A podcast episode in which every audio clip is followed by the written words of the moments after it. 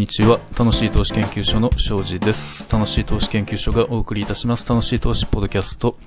本日は2023年8月16日です。終戦記念日の翌日に収録しましたラジオです。というわけで今回は今も占領行政下に置かれ続ける日本と題しましてお送りいたします。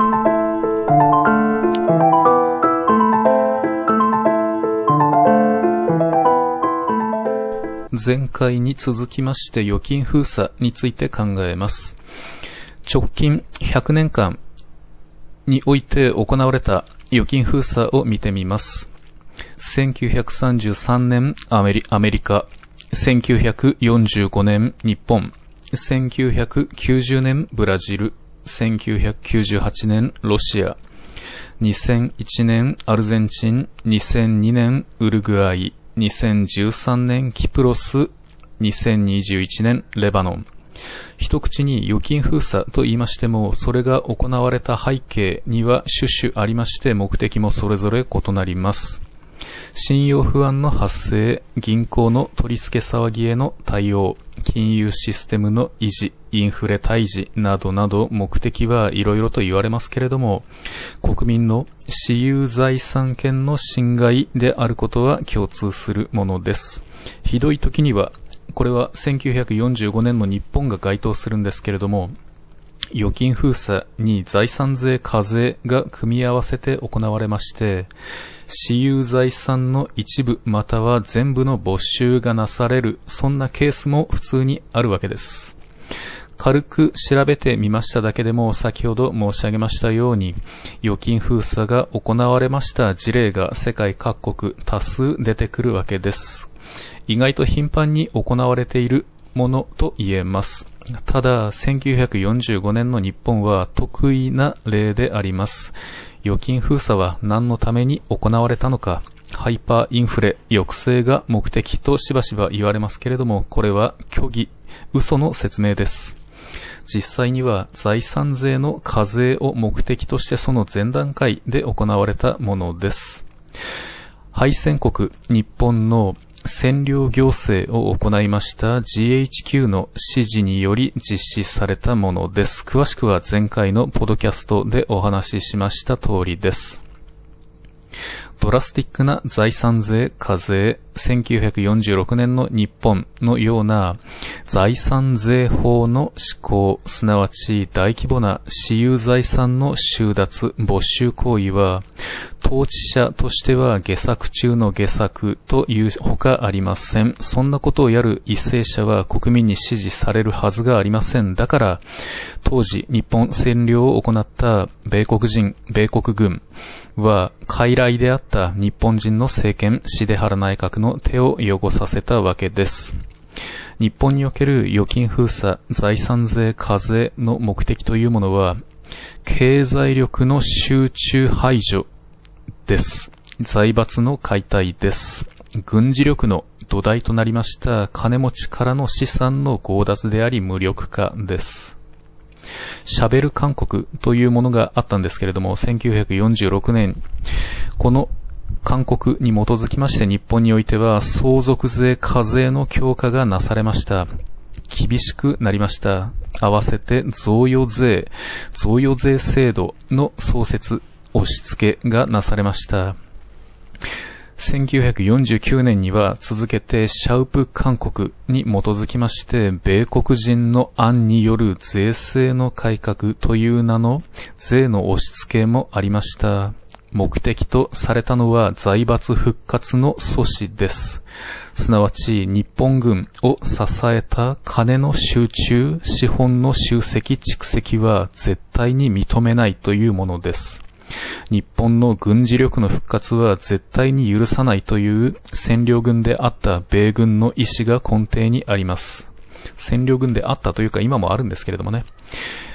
なので、インフレーションの退治というものは、ただのお題目に過ぎないんですよね。建前です。従前の相続税制。これは、あの、日露戦争が発端となって、あの、作られた日本の相続税制ではあったんですけれども、シャウプ韓国、まあ、シャベル韓国の前にあった相続税制は、遺産相続の場合の税率は、今よりも全く全然低い最高税率14%でした。その後、あの、シャベル勧告、シャウプ勧告、もろもろの改正、まあ、解約を受けて導入されております、現在の相続税最高税率は55%と、極端に高いものになっています。日本の相続税においては、基礎控除があの、まあ、計算式がありまして、これが3000万円プラスことの法定相続人の人数かける600万円となっています。これだあの、この金額内であれば相続税はかからない。で、最高税率は55%。で、一方、その、日本に押し付けてきたアメリカ。アメリカにおいても日本の相続税に相当するものは遺産税としてあります。このこの基礎控除額はかなり大きくてですね、1000万ドルを超える1118万ドルです。今の為替レートで考えれば16億円相当になります。そして最高税率は日本よりも低い40%。つまり16億円相当以上の遺産をあの、相続した人が課税対象となるわけです。課税対象者数はそれゆえに日本よりもはるかに少なくなります。でそもそも相続税制などない国というものは普通にあるんです。むしろ多いです。例えば中国、カナダ、イタリア、オーストラリア、シンガポール、マレーシアなどなど結構あるんですよね。で、シャウプ韓国なんですけれども、これは1950年なんですが、理想に燃えた米国人の学者シャウプらが作成した、彼らに言わせれば理想的な税制案だというものです。バカなことを言いなさんなと笑い飛ばすべき言い草です。日本人としましてはですね。しかし、このアメリカ人が押し付けてきた税制案が現在においても日本において税制の基礎として生き続けているということが問題なんです。日本において、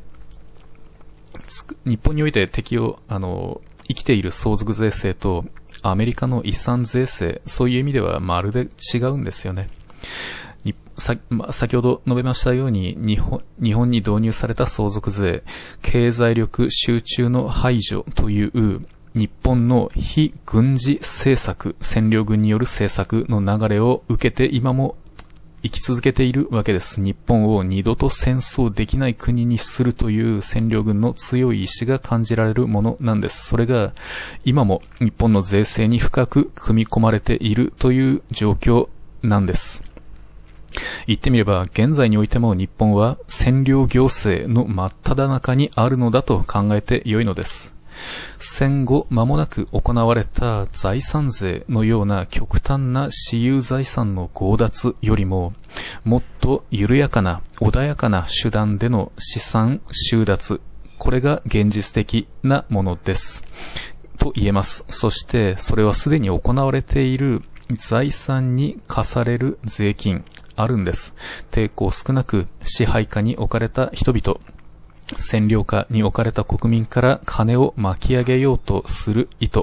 広く薄く課税するのが現実的な対応と言えましょう。さらには民が、国民が財産として認識する前に奪えればなお良いということです。例えば、あなたの今後の生活の安心のためにと徴収される社会保険料があります。税ではありません。保険料ですと。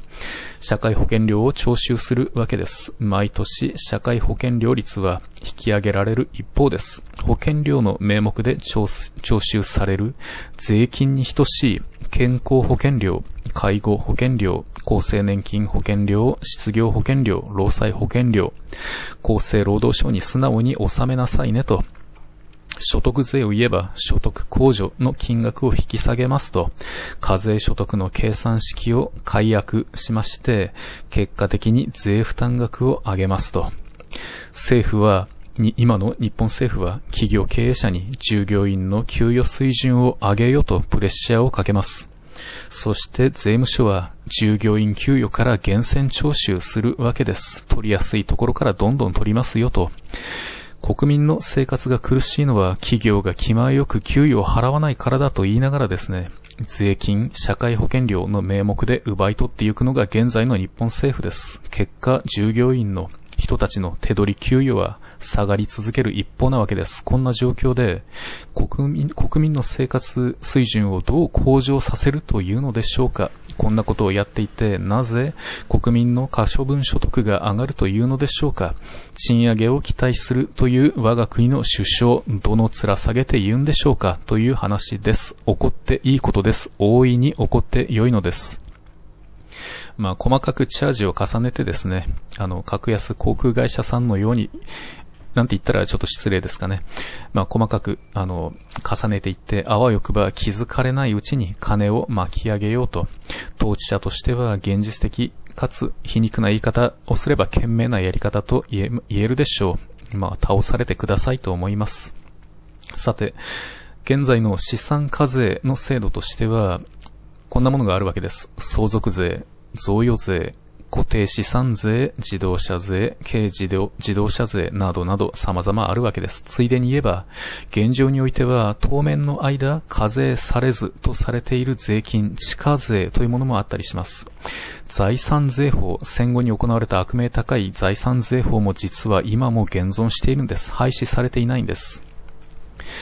さて、相続税100年の奇跡という分かりやすい論説文を手に入れました。それを執筆された国税キャリアの方にとえー、の認識においても資産課税の中心的なものと言われるのは相続税と贈与税です。税理論の上ではですね、この相続税、別人格からの財産取得に対する一種の所得課税とも言われる場合があるんですけれども、まあそれは奇弁というものです。と、よその国に比べましてもですね、日本の相続税、贈与税、その水準は高いです。とても高いんです。で、まあ、その根っこは先ほどもお話ししました1946年シャベル韓国、1949 1950年、シャウプ韓国。これらが根っこにあるんですけれども、で、これらは GHQ、当時の占領行政の主体であるところの GHQ の要請によりまして、アメリカ人主体の日本税制施設団という連中が作った報告書に基づく勧告です。これが現代日本の税制の基礎となっておりまして、それ、その大部分が今も生きているというのは繰り返し述べた通りです。相続税と贈与税に大きな影響を与えたのが、まあ、あの、シャベル勧告なんですけれどもね。で、これは、あの、まあ、富の集中を防いで、財閥復活阻止、これを趣旨とするものであります。相続税の課税強化、相続税税率の極端な引き上げ、で、贈与税課税の創設、そういったものなんですよね。まあ、この贈与税というものは、なぜ作ったかと言われれば、相続税、課税を回避することを阻止することを目的とするものです。つまり、占領軍によって半ば以上押し付けられた税制を未だに大事にしている国が今の日本です。牙を抜かれて飼い殺しにされて、いいように食い物にされて悔しいと思わないのでしょうかという話なんです。で、結論です。で、これから預金封鎖が行われるのではないか、財産税、課税が改め、再度行われて財産を奪い取られるのではないかと心配する声は多数あるわけなんですけれども、そんな心配は必要ないんです。なぜならすでに資産の収奪というものは現行の税制のもとになされているんです。このままで、このままでしたらこれからも相続税法、贈与税法、そんな税制の名のもとに課税されてされ続けて資産は収奪され続けていくのです。すでに我が家の中に泥棒が居座っているのに、これから泥棒が入ってきやしないかと心配するのは無意味なことではないでしょうか。現代日本は戦後の日本ではありません。戦後、独立を果たしたなどというのはどうやら建前に過ぎないのだということがわかります。未だ実質的には占領行政が続いており、日本国民の財産収奪は